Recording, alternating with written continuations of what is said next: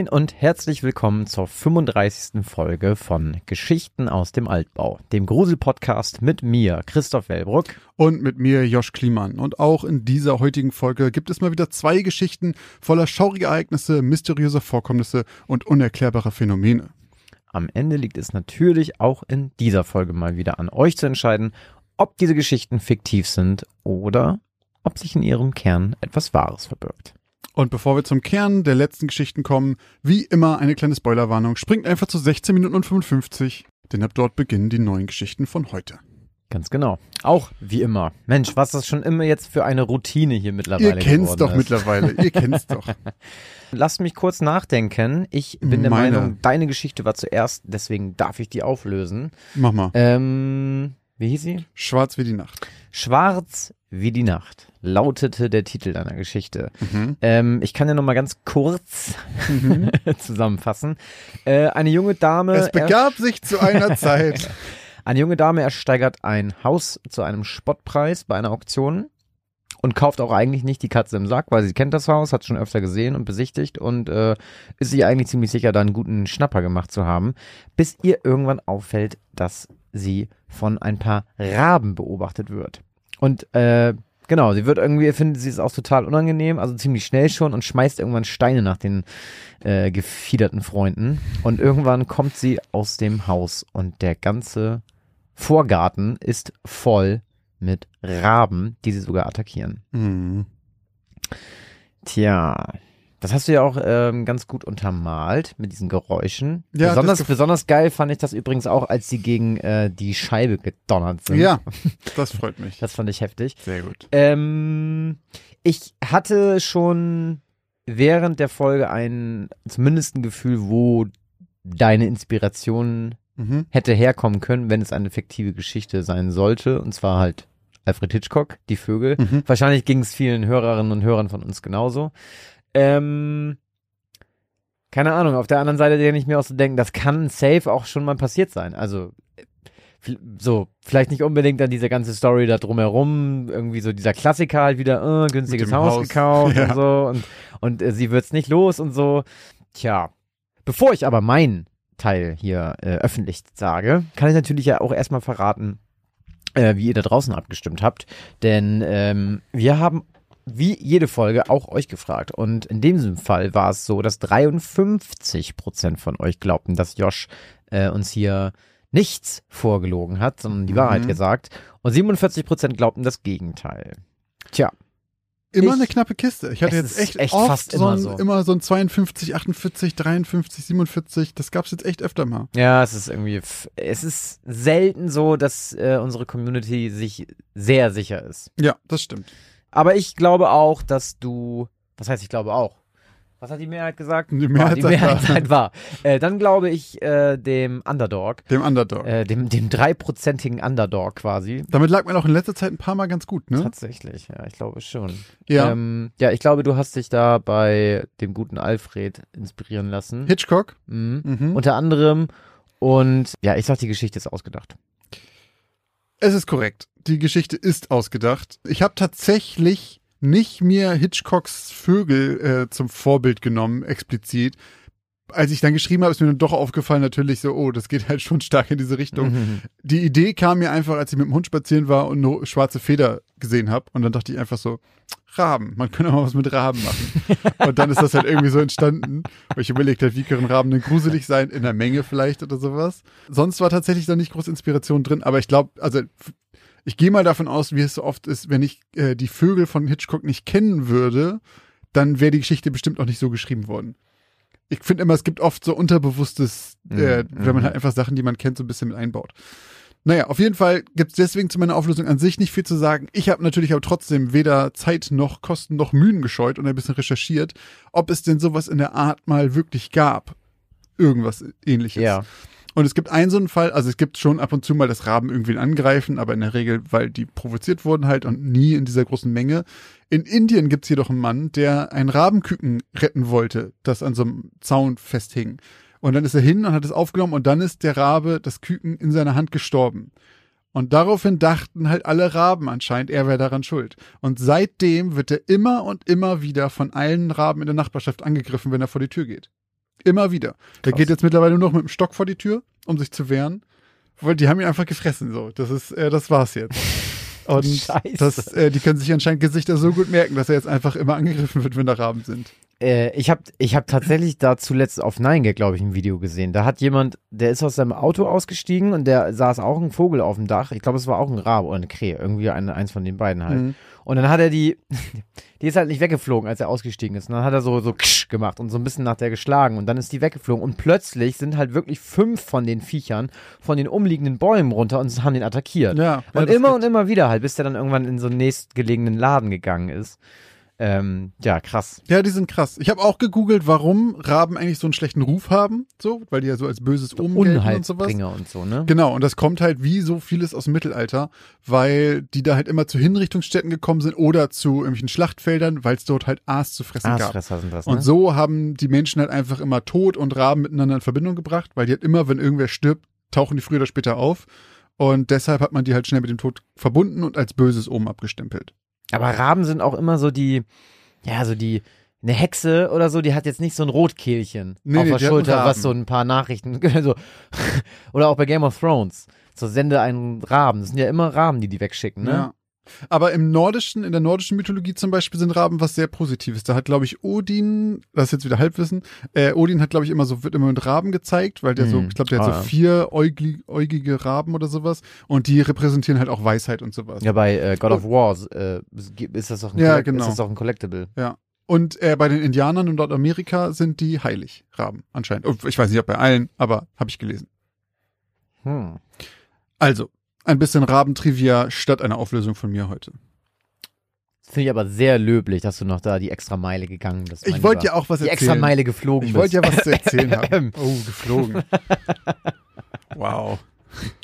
Ich finde übrigens, wir sollten öfter Folgen machen wie vom Hausboot und dann auch so diesen. Damit wir ähm, auch thematisch einmal richtig vom Stapel laufen damit wir äh, Vom Stapel, Stapel laufen. Oh, ich kann Ähm, nicht aufhören. Damit wir einfach auch immer halt so ein, so ein, äh, ja, so ein Klangteppich haben dann, so, äh, der sich dann auch in den äh, Beschreibungen der Folge, in den Shownotes und so immer wiederfindet. Ich finde das, manchmal finde ich, find ich das lustig. Wir sollten das nochmal machen. ja, Vielleicht du, irgendwie Mal aus irgendeiner Zoo oder so. Ich hätte jetzt gesagt aus irgendeiner Mine oder sowas. Aus einer unter, Mine. Unter Tage. Oh, Stichwort unter Tage. Das ist aber, das wäre jetzt eine sehr gute Überleitung zu meiner Geschichte tatsächlich. die ist aber noch nicht dran. Die ist noch nicht dran, stimmt. Noch Hättest lange du sie nicht. mal gespannt. Nee, noch Ich- lange nicht. Wir sind noch lange nicht, noch lange nicht so aber weit. vielleicht, Das war ein äh, kleines Foreshadowing. ich speichere die kurz in meinem Stelle. Kopf und versuche die später wieder einzubauen. aber Ähm, bevor wir da hinkommen, kommen wir zu deiner Geschichte vom letzten Mal. Ja, aber ganz kurz, nochmal eben zum Bergwerk. Hast du da jetzt einen auf Lager oder was? Wie? So, einen- so, einen- so einen guten, so einen So ein Spruch? Spruch? hast du ein paar, hast du ein paar Schätze gefördert? Ich hätte auch gedacht, was, was hat Christoph heute uns für eine Geschichte ausgegraben? So, da kannst du eine Menge machen. Wir bröckeln noch ein bisschen. Also ich sehe da Potenzial auf jeden Fall. Sehr gut, Geschichten aus dem Bergwerk. Ja. Ey, das ist doch einfach geil. Das, das haben wir bei, das haben wir gar nicht äh, bedacht, als wir uns den Titel ausgedacht haben. Aber dass man Geschichten aus dem einfach, Einfach vor alles setzen Ja, kann. Du genau. kannst es vor alles setzen. Und du kannst auch halt äh, vor Altbau einfach alles setzen. Wir haben da tatsächlich was, was gemacht, mit dem wir halt machen können, was wir wollen. Ja, wir sind einfach mega smart, Leute. Ohne Scheiß. Das war nämlich nicht aus Versehen, sondern von Anfang an Ka- eiskaltes Calculated, wie man so schön sagt. Gut. Was nicht so gut kalkuliert war, war die Schlafzeit von Lola. Denn jetzt kommen wir zu Christophs Geschichte vom letzten Mal. Sekundenschlaf. Äh, in der geht's um Lola, die Was für eine knaller Überleitung. Also, ich tue, was ich kann. Josh ist richtig heiß gelaufen jetzt. So, in der äh, Geschichte Sekundenschlaf von Christoph ging's um Lola, die hart am Party machen war und vor lauter Feierlaune vergessen hat, auf die Uhr zu schauen und ihre Freunde verpasst hat, die den Club schon verlassen haben. Und dann blieb ihr nichts anderes übrig, als sich allein auf dem Rückweg zu machen. Leider, leider hat sie auch kein Taxi mehr erwischt und gar nichts mehr gehabt, als Möglichkeit nach Hause zu kommen, außer die U-Bahn. Deswegen ist sie in die nächste U-Bahn gegangen, setzt sich da eine Sekunde hin, macht vielleicht ein klitzekleines bisschen die Äuglein zu und ist dann aus Versehen eingeschlafen. Und wacht auf und in dem Moment werden auch die Lichter ausgeschaltet, denn die U-Bahn-Station ist nun zu und verlassen.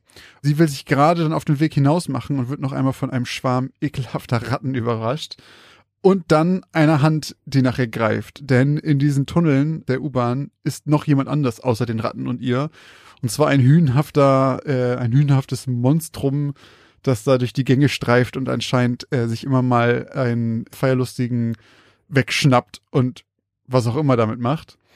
Die kriegt er durch die Hilfe von Eugene. Denn es stellt sich raus, dass es nicht einfach Zufall ist, dass die da sitzt und von ihm weggesnackt werden kann, sondern ein Mitarbeiter der U-Bahn macht für ihn ein kleines Licht an und sagt ihm, hier ist noch wer.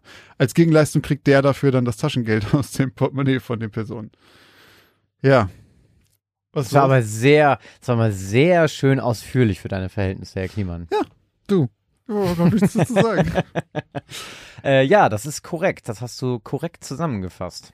Auch bei dieser Geschichte haben wir euch natürlich gefragt, ob diese Geschichte wahr ist oder nicht. Und von euch haben 39% gesagt, sie ist wahr und 61% sagen, sie ist falsch, also ausgedacht. Hm. Also hier schon auf jeden Fall deutlicher als bei meiner Geschichte. Ähm, ihr neigt deutlich Richtung falsch. Nicht super deutlich, aber schon offensichtlich. Und so sehe ich das auch. Ich hab, ich weiß nicht, woher er das hat oder ob sich komplett selbst ausgedacht hat. Also er, du. Ich rede gerade mit unseren Hörern über dich. Aber mir war das auch zu krass. Ich dachte halt irgendwie so, also ich fand das sehr schön beschrieben, wie dieser, dieses Monstrum durch diese Gänge geht und er irgendwas hinter sich herschleift und diese Käfige, was sind Käfige, die so ein altes Metallgatter zumacht Mhm. auch mit ekelhaften Geräuschen. Aber irgendwie dachte ich so, ah, der müsste ja dann irgendwie dieser Eugene, müsste ja irgendwann ans Tageslicht gekommen sein, dass der das gemacht hat. Und es war so eine relativ moderne Geschichte so mit U-Bahn. Und dann dachte ich, das hätte ich, wie so oft, hätte ich doch schon mal gehört. Und deswegen glaube ich, du hast dir das ausgedacht. Also es ist auf jeden Fall keine wahre Geschichte. Wie oft ich auf jeden Fall schon gehört habe, das hätte ich auf jeden Fall schon mal gehört. Und das nächste, was ich danach höre, war hier so ein Klingen in unserem Glas. ähm, aber äh, du hast recht und auch die äh, Mehrheit unserer Hörerschaft äh, liegt auch vollkommen richtig. Gott sei Dank, ich habe auch keinen Euro dabei gerade, muss ich sagen. Brauchst du auch nicht. Ja. Denn ähm, die Geschichte ist erfunden. Und ich habe mich auch, wie viele von euch ähm, richtig bei Instagram angemerkt haben, äh, sehr, oder was heißt sehr, schon deutlich an dem Film Creep oder von dem Film Creep inspirieren lassen. Einem Horrorfilm mit Franka Potente, Ah, den ich vor wirklich Ewigkeiten gesehen habe. Ich, da war ich echt, also ich war au- auf jeden Fall auch noch zu klein, um den legit gucken zu dürfen. darf Ja, ich kurz ein, äh, Ja, ein Ding das fällt dir doch eh immer so schwer, Josh. Ja, aber ich ärgere mich gerade sehr, weil ich am, ich, weil ich die letzte Folge nach deiner Geschichte noch einen blöden Gag machen wollte mit Lola, weil ich an Lola Rent denken musste. Ah. Irgendwas, ich wollte irgendein, mir ist halt nichts eingefallen, aber ich wollte irgendwas machen von wegen, ja, hätte Lola mal rennen sollen oder sowas, weil ich an diesen, weil ich bei diesem Namen sofort an diesen blöden Film mit Franka Potente denken musste. Ja, da das hast du, das hast du auch mit Absicht ein gemacht, oder? kleines, kleines Easter Egg. Ja, okay. Was auch vielen aufgefallen ist. Also auch dieses Easter Egg haben viele äh, bei Instagram beschrieben. Habt ihr sehr gut aufgepasst, Leute. Habe ich sehr geschmunzelt, als ihr das geschrieben habt. In dem Film ist es ein bisschen anders als in meiner Geschichte. Und das war auch quasi immer das größte Problem, was ich mit dem Film hatte, war, ich weiß ehrlich gesagt nicht, ob das in der Realität so ist, weil in Bremen gibt es keine U-Bahn und ich war, glaube ich, noch nie so spät in irgendeiner Stadt nachts unterwegs in der U-Bahn waren, dass ich das jetzt hätte irgendwie debunken können, Mhm. so. Aber bei Creep im Film ist es so, die U-Bahn ist dicht. Also einfach Die abgeschlossen. kommt halt nicht mehr da raus. Also die Ja. sitzt da halt und dann kommt die da nicht mehr weg und die ist halt dicht und das fand ich irgendwie super unlogisch.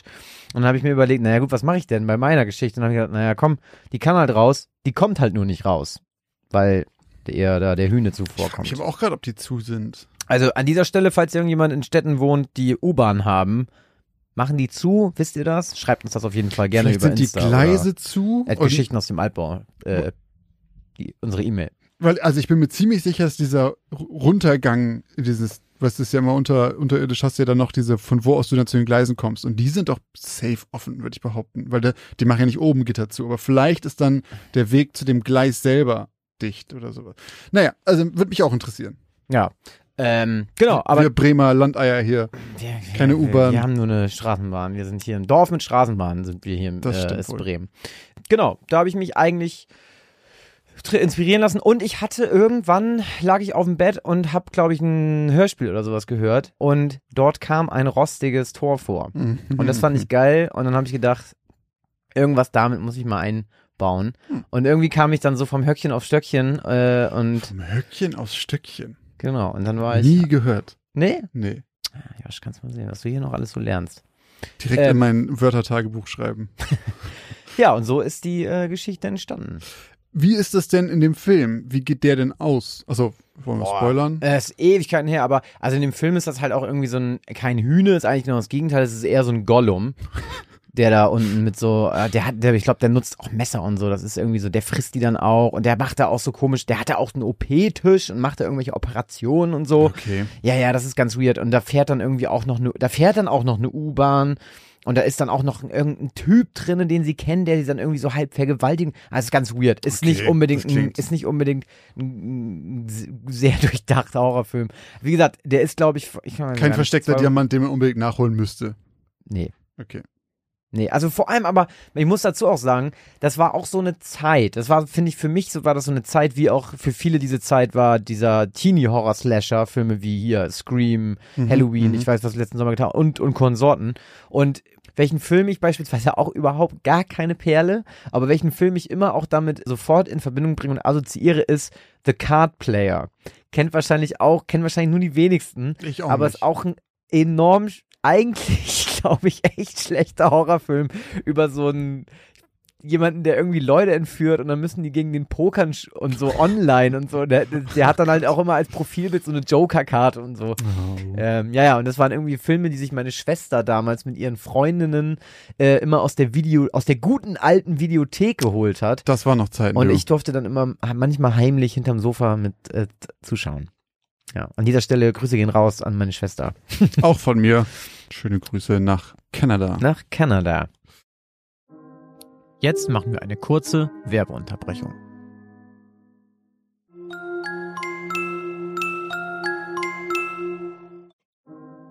Und jetzt geht's auch schon weiter mit den neuen Geschichten. Aber du wolltest, äh, du wolltest ja überleiten, so, so elegant. Oh, ähm, wo wir schon in den Tiefen der U-Bahn sind, schauen wir doch mal, in welche Untiefen uns Christoph heute führt mit seiner Geschichte, die da lautet. Die Teufelsgrube.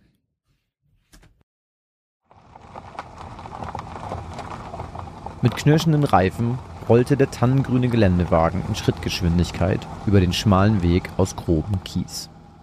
Trotz der eingeschalteten Nebelscheinwerfer war die Sicht so eingeschränkt, dass Tims Nase an der Windschutzscheibe klebte und er das Steuer fest mit beiden Händen umschlossen hielt. Bist du sicher, dass wir hier richtig sind? tönte es unsicher vom Beifahrersitz herüber. Das könnte ich dir sagen, wenn ich irgendwas durch diesen dicken Nebel erkennen könnte, antwortete Tim konzentriert. Ich glaube aber, dass wir gerade an der alten Eiche vorbeigefahren sind. Meinst du die Eiche? Genau die.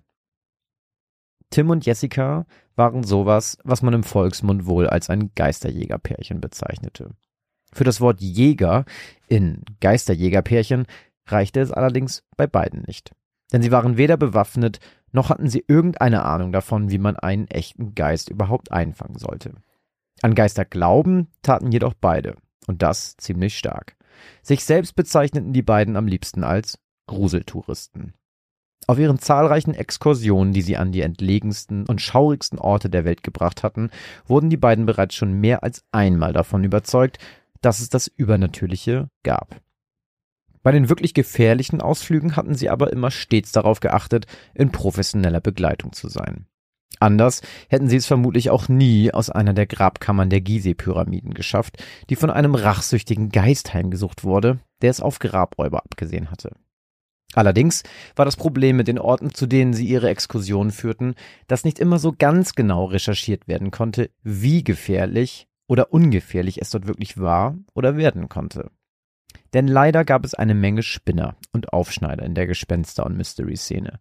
Das Internet war voll mit gefaktem Bildmaterial zu angeblichen Erscheinungen und Dämonen und natürlich brannten die Verfasser, die die Threads in den Gruselforen veröffentlichten, nur so für ihre angeblichen Spukgeheimtipps. Warum die Leute so viel Unsinn in ihre Tastaturen hackten, um Gruselfans wie Tim und Jessica zu ködern, hatten sie bis heute nicht verstanden. Es dauerte nämlich nicht lange, bis der Schwindel als ein solcher enttarnt wurde und der verantwortliche User einen Bann in dem Forum kassierte. Heute standen die Chancen allerdings gut, dass es sich tatsächlich um einen wirklichen Geheimtipp handelte, bei dem man nicht zwangsläufig auf einen Guide angewiesen war. Ziel der Örfer durch die Nebelsuppe war die sogenannte Teufelsgrube, ein seit über 70 Jahren stillgelegter Eingang, einer einzigen Zeche in der Brauneisenstein abgebaut wurde. Drei Bergleute starben unter Tage, als die Stromversorgung der Grube während eines Bombardements im Zweiten Weltkrieg zum Erliegen kam und der anhaltende Dauerregen die ganze untertägige Anlage schließlich absaufen ließ.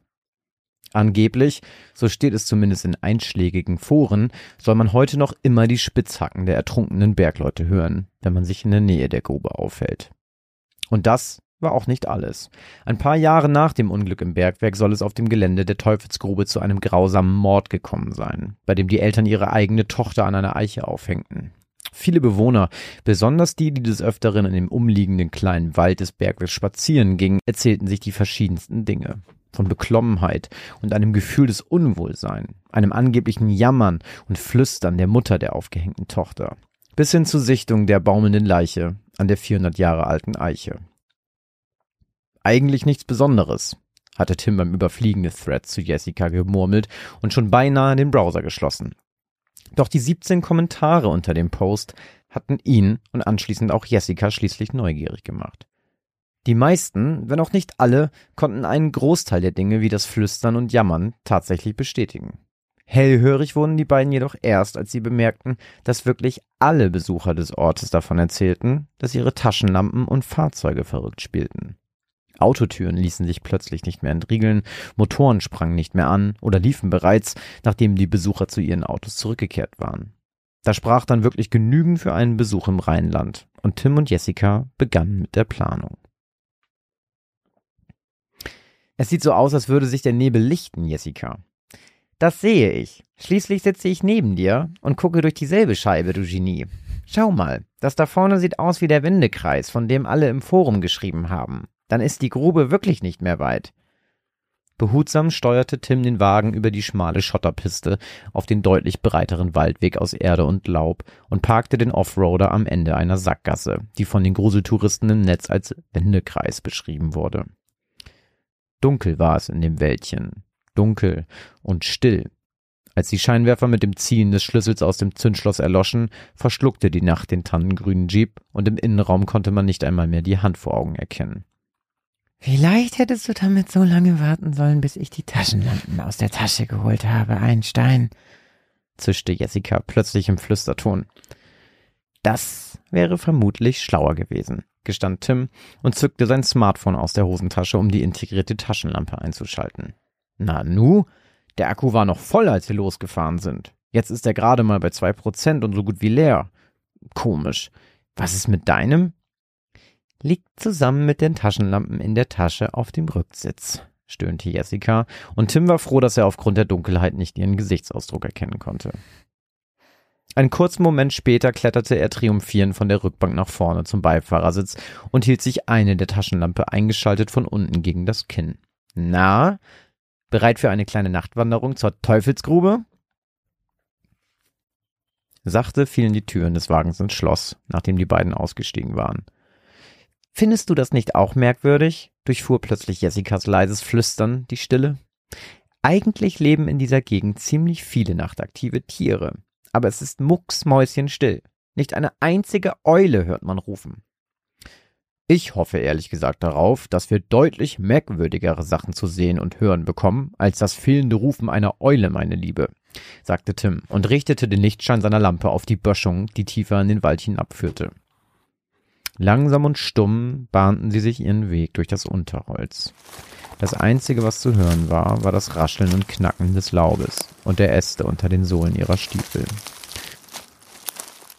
Dann jedoch, als Jessica gerade wieder ein paar Bäume nach der nächsten Wegmarkierung absuchend anstrahlte, hauchte Tim ihr unvermutet von hinten zu. Hörst du das, Jessica?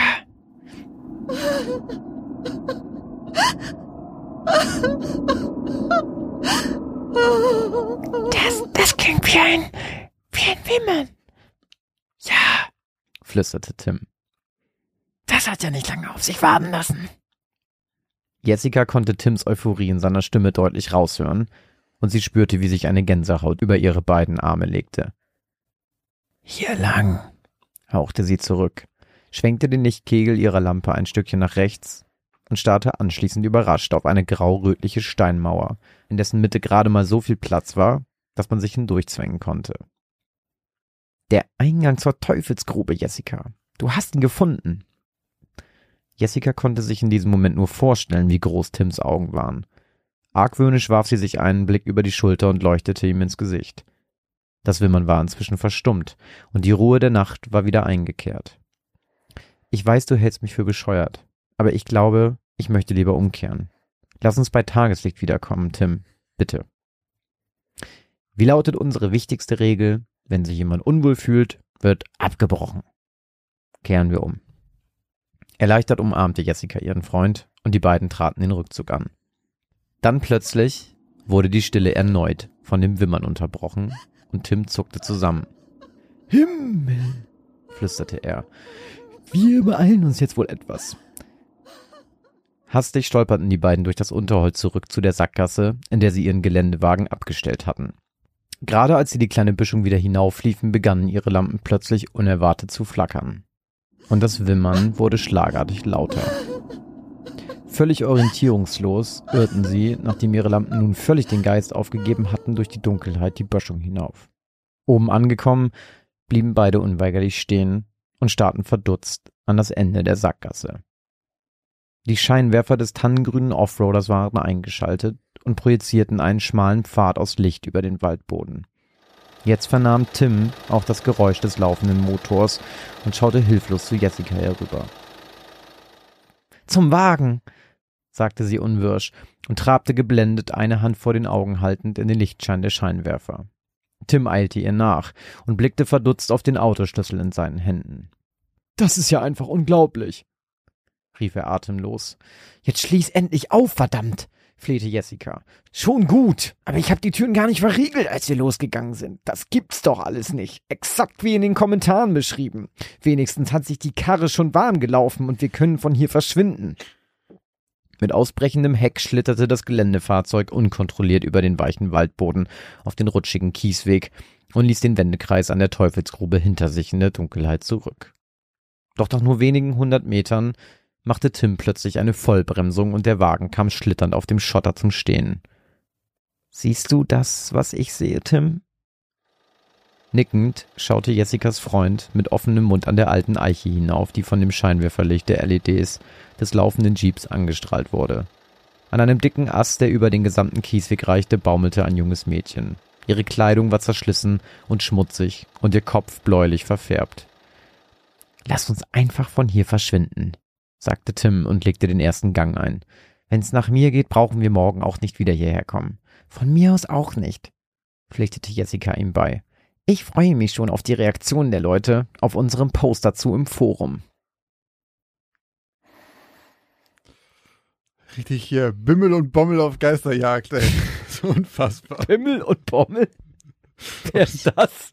Richtige, richtige, äh, einfach so, die haben nichts drauf, gehen mega unvorbereitet, haben auch keine Ahnung davon, gehen rein, es passiert irgendwas, was sie eigentlich wollen, sofort raus, sofort keinen Bock mehr, nichts vorbereitet, nichts geplant. Die Aber, Profis. Ja, direkt danach erstmal posten. Geil. Tja, so ist sie, die, die Geister, Grusel, Touristen, Jägerszene. Bei, ich muss immer, es hat sich einfach so eingebrannt, wenn ich immer drin Geister fange, in meinem Kopf habe ich sofort diese Falle aus Ghostbusters. Aus Ghostbusters, ne? Wenn man so drauf tritt, geht das Ding auf. Jo. War als Kind das Allergeilste. Ey, wenn das Geisterjagd wäre, ne, ich wäre ich wär den ganzen Tag unterwegs. Ich voll Bock drauf. Klingt voll. Wenn du so eine Geisterfalle hättest, so eine Geisterfalle ich hätte gerne so einen Protronenstrahler. Ja, nicht kreuzen, Christoph. Nicht kreuzen, nicht ja. die Strahlen kreuzen. Ah, okay. Also, dann gibt's doch den Geist, den baumelnden. Das waren aber mehrere, ne? Das habe ich richtig verstanden. Es gab einmal diese Minengeister, von denen die man immer noch hört, und dann diese eine, die erhängt wurde.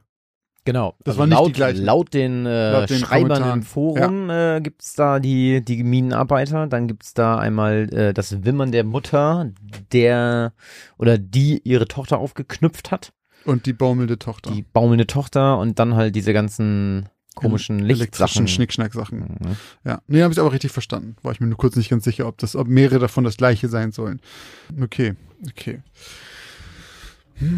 Ich dachte am Anfang, als es anfing, dachte ich, jetzt kommt wieder so eine Warren-Geschichte. äh, die, das Ehepaar Warren, ich weiß nicht. Doch, Oh ne? ja, ja, ja, ja. Und dann haben sie sich aber als sehr, sehr, sehr viel unfähiger herausgestellt. das ist auf jeden Fall genau das Gegenteil von den Genau. Warrens. Da dachte ich auch so, okay, das ist auf jeden Fall kein Conjuring-Film, der jetzt kommt. Stimmt, ja. Das wäre eher so ein scary Movie. Genau, das war echt, echt mehr so ein Ding. Okay. Ah, dann war meine Ansage ein bisschen verkehrt. Es ging ja doch nicht ganz in die Höhle rein. Aber mal so, aber mal so, mal so ernsthaft, ne? Also jetzt mal so Spaß beiseite, so wie ich finde die beiden halt auch albern so, ne? Ja. Aber ist sowas nicht auch, also ich, ich, ich, ich könnte mir auch so vorstellen, ich jetzt als Laie, so als Geisterjäger-Laie und so, Mhm. Gruseltourist-Laie, dass ich dann manchmal denken würde, okay, also wenn ich jetzt Lust hätte, an so Orte zu fahren, wo ich so denke, huh, da spukt's und so, das gucke ich mir irgendwie mal an. Und man, und man glaubt vielleicht auch so ein bisschen daran, deswegen fährt man ja auch dahin, sonst würde Mhm. man da gar nicht hinfahren. Äh, und dann passiert es dann, dann wäre ich, glaube ich, auch so ein bisschen so, ich mache mich hier sofort wieder aus dem Ciao. Staub. Ja, ja, auf, auf jeden Fall. Ne? Ich mein- also es ist irgendwie so, das, was man erwartet, will man, oder das, was man erhofft, was passiert, wenn es passiert, ist Mhm. es das, ist es der Worst Case auf einmal. Ja, das stimmt, aber ist, glaube ich, normal. Ich glaube Ja. halt einfach so, Außer bei so richtigen Nerds, die so, geil, der Direkt den- Dämon will uns aufschlitzen. direkt mal den, yes. den, den Elektrospektrometer auspacken und messen und sowas. Stimmt, wie heißt das Ding noch, was Egon immer in der Hand hat? Ich weiß genau, wie es aussieht mit diesen komischen diesen- Leuchtdingern da oben. Ja, aber ich genau. weiß nicht mehr, wie das heißt. Ah, schade. Heißt das nicht sogar Spektrometer ja, oder das sowas? kann sein, ja. Irgendwie sowas in der Art. Ihr äh, Ghostbusters Hardcore-Fans, schreibt uns in die Kommentare bei Instagram, falls ihr das zufällig wissen solltet. Okay. Ja, hat mir gefallen. Ich habe auch so eine Vermutung, aber ich bin mir nicht ganz sicher. auch so ein Standardsatz mittlerweile. Ja, ich, also Nee. bei beiden. Ja. Ja, ich habe, glaube ich, eine Vermutung, mm, aber ich, ich denke noch mal zwei Wochen drüber nach. Es gibt schon auch oft noch Geschichten, die ich einfach höre und denke so, "Pff, Diggi, kein Plan, absolut kein Ja, ja, Plan, ja. Könnt, könnt genauso gut echt sein und nicht echt. Man hat, manchmal hat man so wie jetzt, hast du so ein Gefühl mit, wo du denkst, na, hm, ich glaube, hm, hm. Und das ändert sich auch nicht so häufig, wenn man nochmal drüber nachdenkt, finde ich, wenn du so ein Bauchgefühl von vornherein schon hast. Das stimmt. Ey, aber weißt du, was mir mal jetzt aufgefallen ist? Wir haben jetzt ja schon, wir sind jetzt ja bei Folge 35, also Mhm. haben wir jetzt, wenn du gleich durch bist, uns 70, 70 Geschichten, Geschichten. haben wir euch erzählt. Und äh, ich finde es manchmal echt erstaunlich, dass ich tatsächlich, glaube ich, noch nicht ein einziges Mal bei einer deiner Geschichten in meinen Recherchen, wo ich einfach sag mal random nach, nach Stoff mich äh, äh, Ja. inspirieren lassen wollte. Einfach nur random gesucht, da irgendwie, keine Ahnung, mysteriöse Cases dann und dann oder so. Ja. Ich bin noch nicht einmal auf irgendwas gestoßen, was du benutzt hast. Wir suchen offensichtlich unterschiedlich. Das ist aber irgendwie ziemlich geil. Ja, das war, sie hattest du nur einmal äh, bei dieser Brücke mit den Hunden. ah, das kanntest du, ne? Ja, das habe ich irgendwie, Ah, ja. das habe ich halt irgendwie gelesen. Also da hattest du die Geschichte schon erzählt. Und dann ich, bin ich über so einen Post gestolpert, wo das drin stand, und dachte, wollte ich es mir gerade so speichern und denkst, oh geil, das ist ein guter, guter Stoff für eine Geschichte. Und, Fällt mir gerade auch noch was ein. und dann habe ich in dem Moment denkst so, ach, warte mal, ist das zufällig die, von der Christoph wie Ja. vor drei Tagen erzählt hat? Aber hast du explizit danach gesucht? Weil da fällt mir nämlich dann wieder auch nämlich was ein. Deine Geschichte mit diesem Haus, was von oben aussieht wie ein Kreuz. Das Ah ja, hatte das ich ja so. zufällig gesehen. Das hatte ich aber halt so random einfach bei Instagram gesehen. Ja, bei mir war das auch Und bei random. mir war es halt nicht so irgendwie, dass ich gedacht habe, oh, ein, oh, das könnte aber ein spannender Fall sein. ja. Den schreibe ich mir mal so hinter die Ohren und dann hast du den aber später benutzt. Das hatte ich noch nicht ein einziges Mal. Nee, das hatte ich auch. Also ich habe nie danach gesucht, sondern Ja. auch das, das mit der Brücke war auch so. Ich bin da zufällig drüber gestolpert und dachte dann einfach so, du, erstmal bookmarken. Ja, geil. Fandst du gut. Fand ich gut. Schön. Dann würde ich sagen, Josh, übergebe ich dir äh, das Mikro, kann ich gar nicht sagen, weil wir zwei haben. Hi. gib, mir, gib mir einen Hint, worum es in deiner Geschichte geht und ich versuche eine mindestens genauso gute Überleitung zu äh, schaffen wie du. Oh Gott, ein Hint. Ein Ähm, Wort, ein Wort. Fleisch. Fleisch. Ich hätte eine Überleitung, aber jetzt musst du, du musst. Ähm, Fleisch. Soll ich meine So, damit wir hier nicht äh, vom Fleisch fallen und ähm, Oh Gott. Soll ich meine sagen? ja. Jetzt geht's ans Eingemachte. Okay, machen wir weiter. Ich glaube, es geht jetzt ans Eingemachte, denn Joshs Geschichte mit dem Namen Jäger und Gejagter. beginnt jetzt. Oh. Heute wird aber auch hier experimentiert bis zum Zu geht nicht Folge 35, ne? Da kann man nochmal wieder ein, äh, ein raushauen, Leute. Frank Herzog war früh auf den Beinen. Er war es schon gar nicht mehr anders gewohnt. Heute war Markttag in Kamenz, und wenn Frank nicht auf seiner Ware sitzen bleiben wollte, musste er einen guten Platz für seinen Stand erwischen. Und das wiederum hieß, dass er einer der ersten vor Ort sein musste. Es war kurz nach halb vier, als Frank seinen alten, vollbepackten Karren rumpelnd hinter sich herzog. Noch war es dunkel draußen, und bis auf einige Laternen erhellte lediglich der fast volle Mond die Gassen und Wege, die vor Frank lagen. Die schweren Räder krachten hart auf das Kopfsteinpflaster der dreckigen Straßen von Carmens und das Holz des Karrens ächzte unter dem Gewicht der Ladung. Für Frank Herzog war diese Anstrengung mittlerweile Alltag. Es dauerte beinahe eine halbe Stunde, bis er endlich am Marktplatz angekommen war und anfangen konnte, seinen Stand aufzubauen.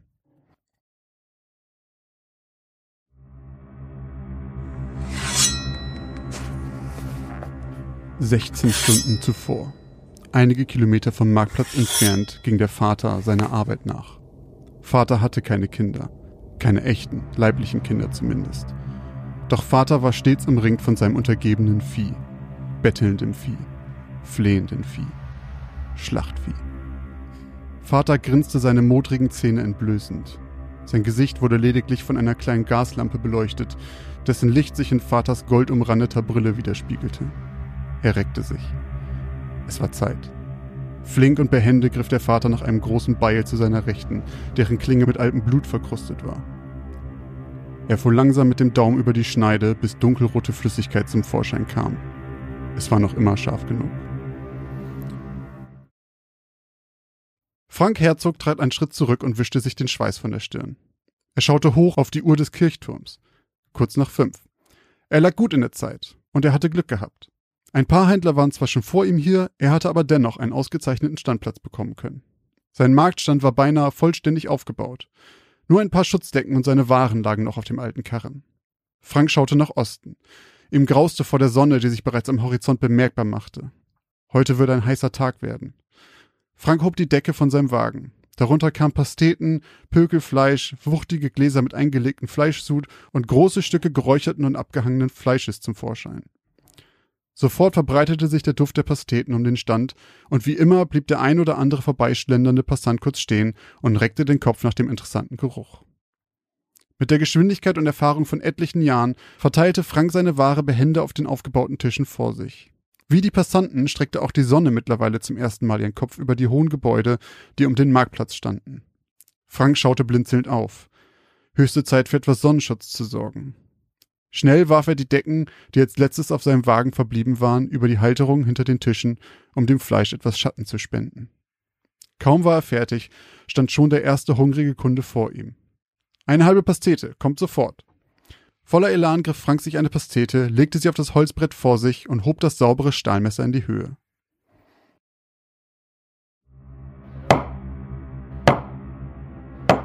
Wieder und wieder und wieder fiel das rostige Beil und trennte menschliches Fleisch von Knochen, schnitt Sehne um Sehne und sprenkelte Blut über die Wände, bis die Schreie des Schlachtviehs letztendlich verstummten.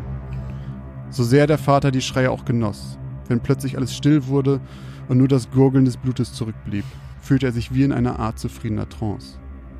Es war, als würde die Melodie der Schreie noch in der Stille nachhallen. In diesen Momenten fühlte er sich am lebendigsten.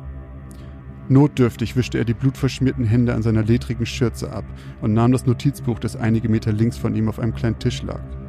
Mit dem Handrücken schob er die goldumrandete Brille auf seiner Nase gerade. Sorgfältig legte er abgetrennte Stücke Fleisch auf eine Waage und füllte die Tabellen im Notizbuch mit Gewichtsangaben. Er schüttelte den Kopf. Er würde bald schon neues Schlachtvieh brauchen. Frank fühlte sich fiebrig. Er hatte selbst schon zwei der Pasteten gegessen, doch das brachte keine Besserung mit sich. Die Sonne machte ihm zu schaffen. Außerdem war ihm, als würden die Blicke der Passanten heute länger auf ihm verweilen als sonst. Paranoia schlich in sein Herz. Ging dieser Mann nicht gerade zum vierten Mal an seinem Stand vorbei? Und immer schaute er ihn so eindringlich an, als würde er ihn wieder und wieder mustern. Frank versuchte sich auf seine Arbeit zu konzentrieren. Es gab genug zu tun. Viele seiner Pasteten waren bereits verkauft und selbst das Pökelfleisch fand guten Anklang heute. Wenn das so weiterginge, könnte er mit etwas Glück heute sogar schon früher Feierabend machen. Erneut fuhr Frank mit seiner Hand über seine Stirn und wischte den Schweiß an einem kleinen Tuch ab. Als er seinen Arm gerade senkte, sah er noch, wie an einer Hausecke eine Gestalt mit Kapuze in seine Richtung schaute. Doch als er genauer hinsah, drehte sie sich schnell weg und verschwand. Hatte sie ihn angesehen? Frank Herzog war sich nicht sicher. Wieder wischte sich den Schweiß von der Stirn. So arbeitete er einige Stunden weiter. Am späten Nachmittag war Frank schon beinahe restlos ausverkauft und seine Metallkassette ordentlich mit Münzen gefüllt, als er sich entschied einzupacken. Die Sonne war mittlerweile hinter dicken Wolken verschwunden und in den Schatten, die jetzt über den Marktplatz zogen, war es erstaunlich kalt. Doch immer und immer wieder schreckte Frank Herzog hoch, drehte sich ruckartig um oder spähte apathisch in die Ferne. Und war da nicht schon wieder eine Gestalt an der Ecke? Doch egal wie sicher Frank sich war, etwas gesehen oder gehört zu haben, es stellte sich letztendlich doch immer als Hingespinst oder ganz normaler Passant heraus. Wieder wischte er sich über die Stirn. Der Schweiß lag kalt auf ihm. Es wurde immer dunkler auf dem Marktplatz. Die Wolken am Himmel waren mittlerweile aschgrau und wurden von Minute zu Minute finsterer. Frank beeilte sich damit, die Tische und Plan auf dem Karren zu verstauen, auch wenn er um den Regen wohl kaum noch herumkommen würde. Als letztendlich alles beisammen war, schaute er sich noch einmal um. Ihm war, als wären alle Augen nur auf ihn gerichtet, als ob jeder Fremde auf diesem Platz ihn argwöhnisch beobachten würde. Er keuchte, griff nach dem Holm der Karre und setzte ihn mit aller Kraft in Bewegung. Höchste Zeit nach Hause zurückzukehren. Vater hatte Ausschau gehalten nach neuem Schlachtvieh. Zufrieden schlurfte er über den blutbedeckten Boden seines Kellers, vorbei an den bisherigen Trophäen seiner Opfer. Er grinste sein beinahe zahnloses Grinsen, während er auf dem rohen Fleisch herumkaute. Seine Augen linsten durch die goldumrandeten Gläser seiner Brille in die Dunkelheit, die hinter dem Schein der Öllampe lag, immer auf der Suche nach unbenutzten Resten des Schlachtviehs. Er würde vielleicht noch heute Nachschub brauchen. Mittlerweile regnete es in Strömen und die dichten dunklen Wolken sorgten für gespenstische Dunkelheit, obwohl es noch nicht spät war. Hin und wieder zuckte ein Blitz durch den schwarzen Himmel und ließ die Menschen grauenhaft verzerrte Schatten auf die Umgebung werfen. Frank war bis auf die Knochen nass, in seinen Ohren brauste der Regen und das Geräusch der schweren Holzräder, die sich durch Pfützen, nassen Schlamm und Kies pflügten. Das Gefühl, verfolgt zu werden, hatte Frank den gesamten Weg nicht verlassen. Regelmäßig schreckte er zusammen, sei es vom Donner des Unwetters oder durch schnelle Schritte, die an ihm vorbeihuschten. Endlich bog Frank in die Seestraße ab, in der sich sein Haus befand. Er hatte es fast geschafft. Erleichterung ließ ihn seine Schultern senken. Er konnte seine Haustür schon sehen. Er beschleunigte seine Schritte. Nur noch wenige Meter. Plötzlich ein schnelles Traben hinter ihm, das sich rasch näherte. Dann fasste ihn eine Hand fest an der Schulter und mit einem gellenden Schrei wirbelte Frank herum, während der Holm des Karrens krachend zu Boden fiel. Hey, Nachbar, ganz ruhig. Ich bin's doch nur, Rolf. Böttcher, von dem Mann.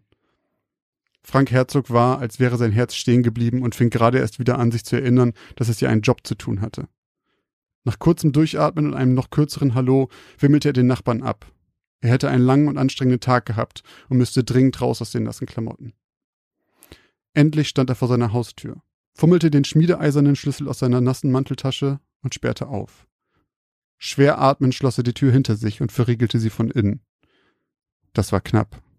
Früher oder später wird es einer von ihnen merken. Müde entledigte er sich seines schweren, nassen Mantels, ließ sich auf einen kleinen Hocker fallen, öffnete die ledrigen Schnürsenkel seiner Schuhe und zog sie aus. Dann schlurfte er zu einer alten Kommode. Mit zittrigen Händen griff er nach einer goldumrandeten Brille und setzte sie auf seine Nase. Ein Grinsen entblößte seine maroden Zähne. Nun begann der schöne Teil des Tages. Seine Stimme hallte durch den Flur. Vater Herzog ist zu Hause.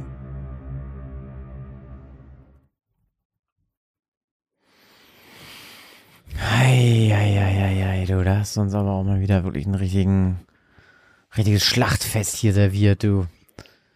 Meine Herren. Also ich muss ganz ehrlich sagen, ich habe am so gegen Ende habe ich so ein bisschen gehofft, dass das so endet, wie es endet. Ja. Ja, weil ich, äh, weil ich dachte, okay, das wäre jetzt ein geiler Plot-Twist.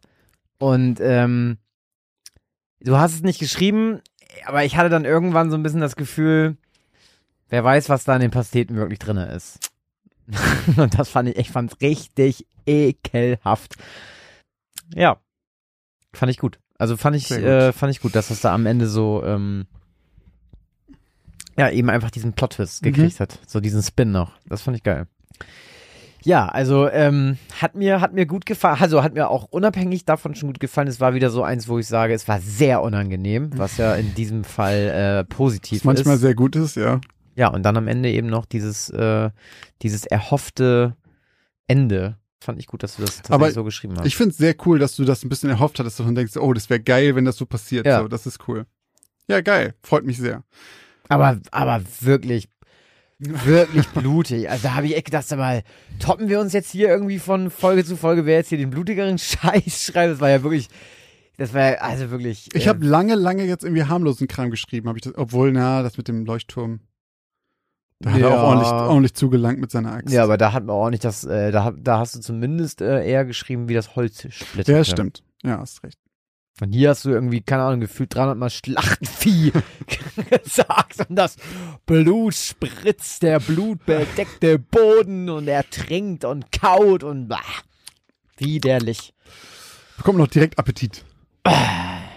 Aber ich habe mir auch, ich finde das ja auch so krass, dass es so, also so Kannibalismus finde ich ist auch schon eine, also ich habe mich ja ich bin ja auch so, ein- so ein, so ein Crime-Fan, Mhm. ein True Crime-Fan und äh, habe mich auch mal halt in diesen Armin Maivis-Fall mal so ein Ja. bisschen reingelesen und ähm, also Weißt du, wenn du dann halt so liest, ist, und hier äh, beim Y-Kollektiv beispielsweise, Den da gibt's ja auch, einen, und sowas, genau, ne? gibt's ja auch einen Film über, Ja. über Kannibalismus und so. Kann ist übrigens sehr gut, kann ich empfehlen. Ja, auf jeden Fall finde ich das einfach krass, äh, dass man halt irgendwie so, ja, es ist ja eigentlich kein Fetisch, also Fetische sind ja was anderes. Das ist ja wirklich eine Störung. Ja, genau, ich wollte gerade sagen, das ist eine, auf jeden, es gibt ja auch diese Leute, die das Gefühl haben, ich bin als äh, Amputierter geboren und ich habe ein Bein zu viel. Ach so, echt. Und die dann sagen, ich fühle mich nur wie ich selber, wenn dieses eine Bein weg ist. Und dann gibt's tatsächlich, du kannst dir dann halt einfach mit einer OP ein Bein abnehmen lassen. ja, Ich glaube, es ist in Deutschland verboten oder völlig, sowas. Völlig, völlig krank. Genau, das sind einfach irgendwelche krassen Störungen. Und dieses mit diesem Langschwein, die Leute, die sich, die gerne gegessen werden möchten, ist ja offensichtlich auch sowas. Das ist ja mehr als ein, als ein Todeswunsch und mehr als ein Fetisch, sondern es ist halt irgendwie so eine merkwürdige Kreuzung von den beiden so. Ja, ja, Gefühl. und da, und wenn man sich das halt dann so reinzieht halt, dann ist das halt auch so voll krass irgendwie, dass der Typ, die wollten das dann schon mega lange da eigentlich über die Bühne bringen und dann hat der Typ aber dann immer gesagt, also das Opfer sozusagen, nee, ich will dann doch nicht und dann hat auch dieser Kannibale von Rothenburg, der hat den auch schon also der hat den auch schon wieder zum Bahnhof gebracht. Mhm. Also weißt du, das war halt so ein, so ein, ich will das jetzt irgendwie gar nicht so verteidigen, so, aber es war halt so ein völlig abgesprochenes Ding und das ist auch fast gar nicht passiert, weil der eine halt dann irgendwie Angst hatte und dann hat er gesagt, ja gut, dann halt nicht, dann bringe ich dich jetzt wieder zum Bahnhof und dann machen wir hier halt ein, ein P vor so. Und dann am, dann Was saß, ist ein P vor? naja, so halt so ein, das hat, keine, keine Ahnung, okay, was man da setzen wir Pause mal ein oder P- sowas? Nein, das ist so ein Spruch, den kenne ich aus meiner Jugend. Da setzen wir jetzt mal ein P vor. So. Hab ich, hab ich auch schon wieder noch nie gehört. Okay. Ich habe das Ähm, Gefühl, das ist vielleicht eine Sache, die nur bei dir irgendwie stattgefunden hat. Ähm, naja, auf jeden Fall, und dann war das eigentlich schon fast vorbei, bis dann der auf einmal dieser, das, äh, das Opfer, äh, in Anführungszeichen dann halt, oder was heißt in Anführungszeichen, das Opfer sich dann halt irgendwie dann doch, naja, komm, jetzt komm, dann ziehen wir es durch und dann sind die wieder umgedreht, so, ne? Und irgendwo war das halt ja schon so, so abgesprochen und das finde ich irgendwie immer einfach krass, dass es da so, also dass man überhaupt Bock hat, Menschen zu essen und die Ja. zu schlachten, auch weil die reden dann ja auch wirklich von Schlachten und ich finde auch dieses Wort Schlachten, ne? Schlachten, das ist so, das finde ich so einfach ein hartes Wort. Ich finde tatsächlich auch das Wort, wenn man das so, also auch nachdem ich die Geschichte geschrieben habe, dieses Fleisch. Das hat schon, Ja, du so ja. Fleisch und Schlachten, das ist schon, sind Sehr so, martialisch. genau, es sind auch schon rein von den Wörtern sehr krasse Wörter auf jeden Ja, Fall ja. einfach. So, ähm, die klingen schon so sehr, ähm, wie nennt man das? Glut, Glut, keine Ahnung, so, so nach Innereien irgendwie finde ich das Ah, halt so. ja, jetzt ist auch gut. Ja, ne? Ah, muss los. Und das finde ich halt eben Oh. bei diesem Kannibalismus. Hast du mal den Film Cannibal Holocaust geguckt? nee. Äh, ich glaube, der ist auch, ich kann mir auch gut vorstellen, dass der immer noch irgendwie verboten ist. Ich habe den halt irgendwann mal, für diese Zeit, wo man so Horrorfilme Ja, lass guckt. mich raten, mit wem du den geguckt hast. Ja, natürlich. Ich glaube, ich weiß es gar nicht genau, aber ich vermute, ich habe auch Janis im Verdacht. ja, wenn, dann war es Janis. ähm, und da ist halt irgendwie, der ist halt so krass gedreht, dass ähm, ganz lange nachdem der, der ist auch irgendwie super alt. Ich schätze mal 70er, 80er oder irgendwie sowas. 70er? 60er? Also auf jeden Fall alt. Und dass die Leute damals dachten, die waren wirklich bei Kannibalen, weil das so realistisch aussah alles. Die haben Mhm. auch alles halt natürlich mit praktischen Effekten gemacht und so.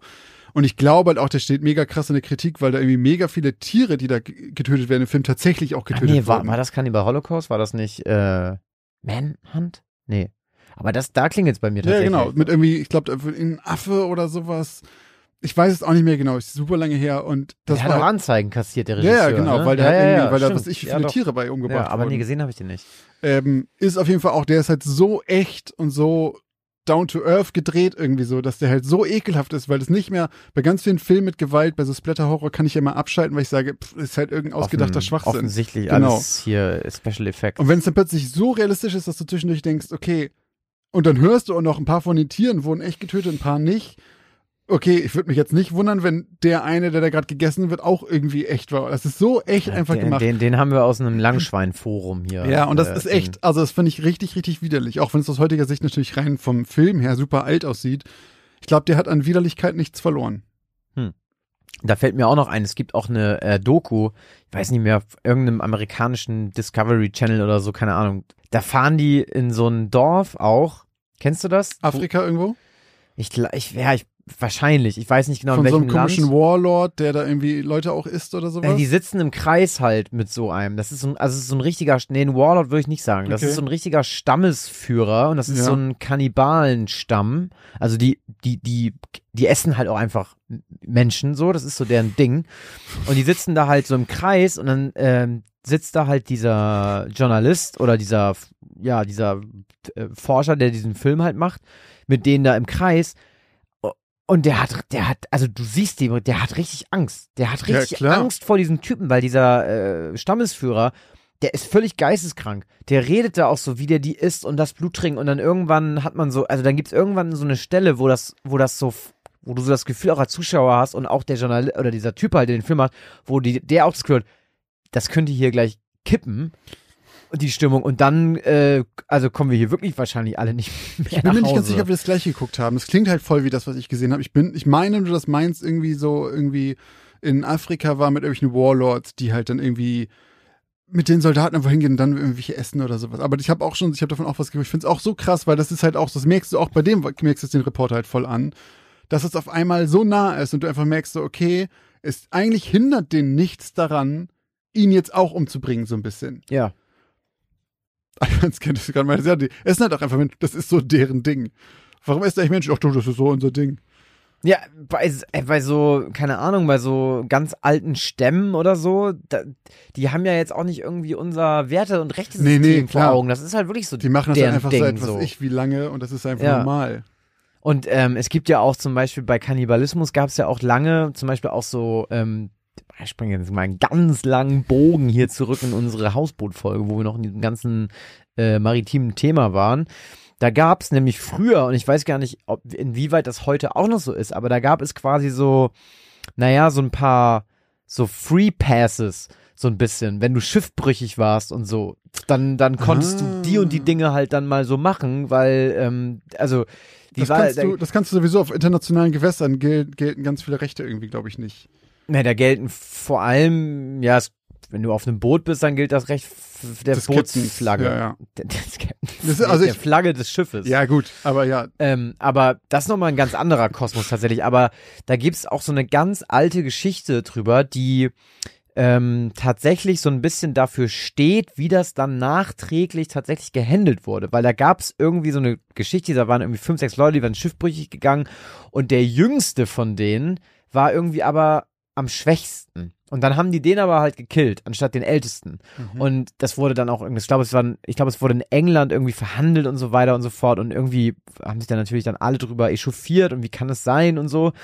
Und dann haben aber, wo die Richter das irgendwie fanden, das ganz komisch, weil der Bruder des Opfers letzten Endes war auch Seemann und der hat den, ähm, den Leuten, die seinen Bruder quasi gegessen haben, die Hände geschüttelt. okay. Und, Weil er ähm, sagt, das ist in diesem, in diesem ganz ja. speziellen Fall ist das in Ordnung. also ganz verrückt, was Gibt's da doch auch so diese gibt. Geschichte mit den Bergsteigern oder sowas? Irgendwo Jo. Berge Schnee, wo dann auch schon Ja. Leute bei dem Unfall, also da ist ja so, die sterben schon bei dem Unfall, ähm, was auch immer da passiert, ich weiß es nicht mehr genau. Und dann haben sie halt auch nichts zu essen und um zu überleben, essen sie dann diese gefrorenen Leichen. Ey, aber so wirklich, würdest du das, würdest du sowas machen? So Also ich- absolut, ich meine, du kannst es ja nicht sagen. Genau, ich so, würde jetzt, ich würd jetzt sagen, nein, das Ja. ist für mich eine Grenze, die überschreite ich nicht. Aber dann lass mich mal irgendwie eine Woche nichts gegessen haben, irgendwo im Gebirge und du weißt, du, also ich finde, das ist ein Unterschied, ist immer so die Frage, ich würde jetzt spontan sagen, ich würde auf gar keinen Fall wen töten dafür, so, sondern Mhm. halt diese Sache, wenn halt schon eh schon wer tot ist. Und dann ist die Frage, wenn du weißt, du wirst überleben, wenn du das machst. Ich finde es viel schlimmer, dass, dass die auch in der Situation sind, dass sie sagen, vielleicht essen wir jetzt hier auch einen Menschen und sterben dann trotzdem. Und wie schlimm wäre das denn? Dass du noch Ja. in den letzten Tagen deines Lebens noch irgendwie einen der größten äh, moralischen Frevel überhaupt begehst, so ein bisschen. Mhm. Also ich würde sagen, nee, auf gar keinen Fall. Aber ich, ich glaube, man kann auch nicht nachempfinden, wie es ist, in so einer Situation zu sein. Wahrscheinlich nicht. Und du? Würdest du Leute- direkt wegsnacken, ne? Würdest du auch machen, wenn du nicht in einer Notsituation bist? Nee, also ich glaube, ich bin da so ein bisschen bei dir. Also ich habe manchmal immer so nur die Vorstellung, ob ich, also ob ich dann so nach, also wenn ich auch das überleben sollte, dann, ob ich dann irgendwie das verarbeiten könnte. Ob man je wieder glücklich wird. ja, so, ne? Ja. genau. Also ich glaube, wenn ich jemanden töten müsste oder würde und den dann essen würde, das wäre nochmal, das wäre nochmal eine ganz andere Liga als in Anführungszeichen nur jemand bereits Gestorbenen äh, zu essen. Ähm, aber trotzdem, keine Schwieriges Ahnung. Thema auch einfach. Ja. Aber falls ihr da eine ganz klare Antwort drauf habt, Leute, dann könnt ihr uns das natürlich sehr gerne an unsere E-Mail-Adresse Geschichten aus dem Altbau.auto.de oder an unserem Instagram-Account Genau, schreiben. falls ihr anonym bleiben wollt, Falls ihr auch lieber Erfahrung gemacht habt in der, eurer Vergangenheit, Genau. ähm, dann flüstert uns das. Ja, Schicken. aber das ist schon auch ein echt ein hartes Thema. Also, aber Voll. krasse, krasse Geschichte. Ich finde es einfach krass, dass es halt abseits von diesen Chaos- und Katastrophenkrams so einfach Leute gibt, die das jetzt, in, die hier leben wie wir und die da richtig Bock drauf haben. Für die ist das irgendwie das große Ziel und die sind sie in- online unterwegs und suchen welche. Ja. Das ist halt so, ey, geht mir unter keinen Umständen in den Kopf rein, wie, wie das passieren kann. Aber halt Störung, ne? Tja. Tja, aber ich glaube, damit schließen wir mal diesen, äh, dieses, dieses ähm, herunterziehende Thema Ich mal wollte gerade sagen, äh, wie kommen wir von der Note jetzt und wieder kommen weg? jetzt nämlich mal zu schönen Dingen. ja, Denn wir können und möchten und wollen uns bei ein paar Menschen, äh, die diesen Podcast hören, bedanken. Denn als allererstes wollen wir uns jetzt einmal bei unserem neuen Patreon bedanken, nämlich bei Volker. Vielen, vielen Dank, Volker, dass du Mitglied geworden bist bei Patreon. Genau, und auch unsere Steady-Familie ist um ein weiteres Mitglied gewachsen, denn wir bedanken uns ganz herzlich bei Julian. Vielen Dank, Julian, für deinen monatlichen Support. Und auch bei PayPal habt ihr uns wieder unterstützt. Und da wollen wir uns einmal bedanken bei Marc und bei Sarah. Vielen Dank euch beiden. Und bei Otto, da sind wir nämlich Stichwort Bier. Der gute Ja. Otto hat nämlich einen ganz klaren Betreff in seine äh, großzügige Spende geschrieben. Dem Betreff sind wir auch selbstverständlich nachgekommen. Otto, dein Wunsch ist unser Befehl. So, Und auch Benjamin, auch an dich vielen, vielen Dank für deinen Support. ja, vielen Dank, ihr Lieben. Das freut uns sehr. Wenn auch ihr uns unterstützen möchtet und auch mal hier nett erwähnt werden wollt, dann könnt ihr das ganz einfach tun, denn wir haben es euch auch sehr leicht gemacht. Ihr findet in unserer Bio auf Insta, in den Show Notes oder auch bei Twitter einen Linktree zu allen Plattformen, auf denen ihr uns unterstützen könnt. Und wenn ihr das tut, dann freuen wir uns sehr. Vielen Dank. Wenn ihr uns nicht finanziell unterstützen wollt, sondern uns anders, anderweitig helfen wollt, dann gibt es dafür die Möglichkeit, uns einfach zu teilen. Erzählt euren Freunden von uns, schreibt uns bei iTunes eine Bewertung oder hört einfach unsere Folgen. Das freut uns auch. Wir sehen das ja immer, wie oft die Folgen gehört werden. Und äh, da freuen wir uns natürlich, wenn wir sehen, dass unsere Folgen oft abgerufen wurden. Ganz genau. Und wenn ihr auch keine Folgen mehr verpassen wollt, ihr Lieben, dann müsst ihr diesen Podcast abonnieren. Beispielsweise auf Spotify oder auch auf allen anderen Plattformen. Drückt da auf Abonnieren oder auf die Glocke oder was auch immer. Dann kriegt ihr jeden zweiten Freitag eine Push und dann heißt es, die neue Folge ist da. Und wenn ihr auch mal endlich genannt werden wollt in diesen Prozentzahlen der Abstimmung, ob die Sachen wahr oder nicht wahr sind, dann folgt uns auch bei Instagram. Denn dort gibt es jeden Freitag zwischen den Folgen eine Abstimmung über den Wahrheitsgehalt unserer Geschichten und da könnt ihr natürlich endlich mitvoten. Auch bei Instagram findet ihr halt Hintergrundinformationen über die wahren Geschichten oder was wir sonst so alles machen, irgendwelche Ankündigungen, irgendwelche Genau. Reels, wenn sowas mal kommt. Ähm, Da solltet ihr auf jeden Fall äh, abonnieren, Ausschau halten. abonnieren drücken, ey, weil da, da ist einiges los. Da könnt ihr mit der Community auch mal in Kontakt treten und gemeinsam äh, euch austauschen, was da denn wahr ist und was nicht und woher kommen die Inspirationen. Das ist, da ist auf jeden Fall mittlerweile echt ganz viel los. Das solltet ihr mal auschecken. Und wir haben so viele Kanäle, Josh, mittlerweile ist es mir aufgefallen. Ja. Wir haben nämlich noch einen neuen Kanal oh, stimmt. den ihr auch unbedingt mal euch anschauen solltet. Wir sind nämlich seit ein paar Wochen auf äh, Twitch und streamen dort äh, vornehmlich Horrorspiele. Und da würden wir uns natürlich sehr freuen, wenn ihr uns da mal zuschaut. Und ihr freut euch vielleicht auch, wenn ihr ein Fable habt für Gaming. Denn dann gibt es uns beide auch im Bewegtbild. Geht einfach auf twitch.tv slash gaming aus dem Altbau und folgt uns auch gerne auf Instagram. Einfach Gaming aus dem Altbau. Und damit nochmal Dank an alle, die bis hierhin dran geblieben sind und die sich auch diese Folge angehört haben. Wir freuen uns einfach wirklich, dass ihr dabei seid, uns hört und äh, viel kommentiert. Wir merken einfach, was wir für eine mega geile Community haben mittlerweile. Auf jeden Fall vielen, vielen Dank für alle Zuhörerinnen und Zuhörer, die uns heute bis zum Ende gehört haben. Äh, Kuss und Gruß geht raus an euch. Wir freuen uns, wenn ihr bei Twitch einschaltet. Habt ein schönes Wochenende und bis zur nächsten. Geschichte aus dem Altbau.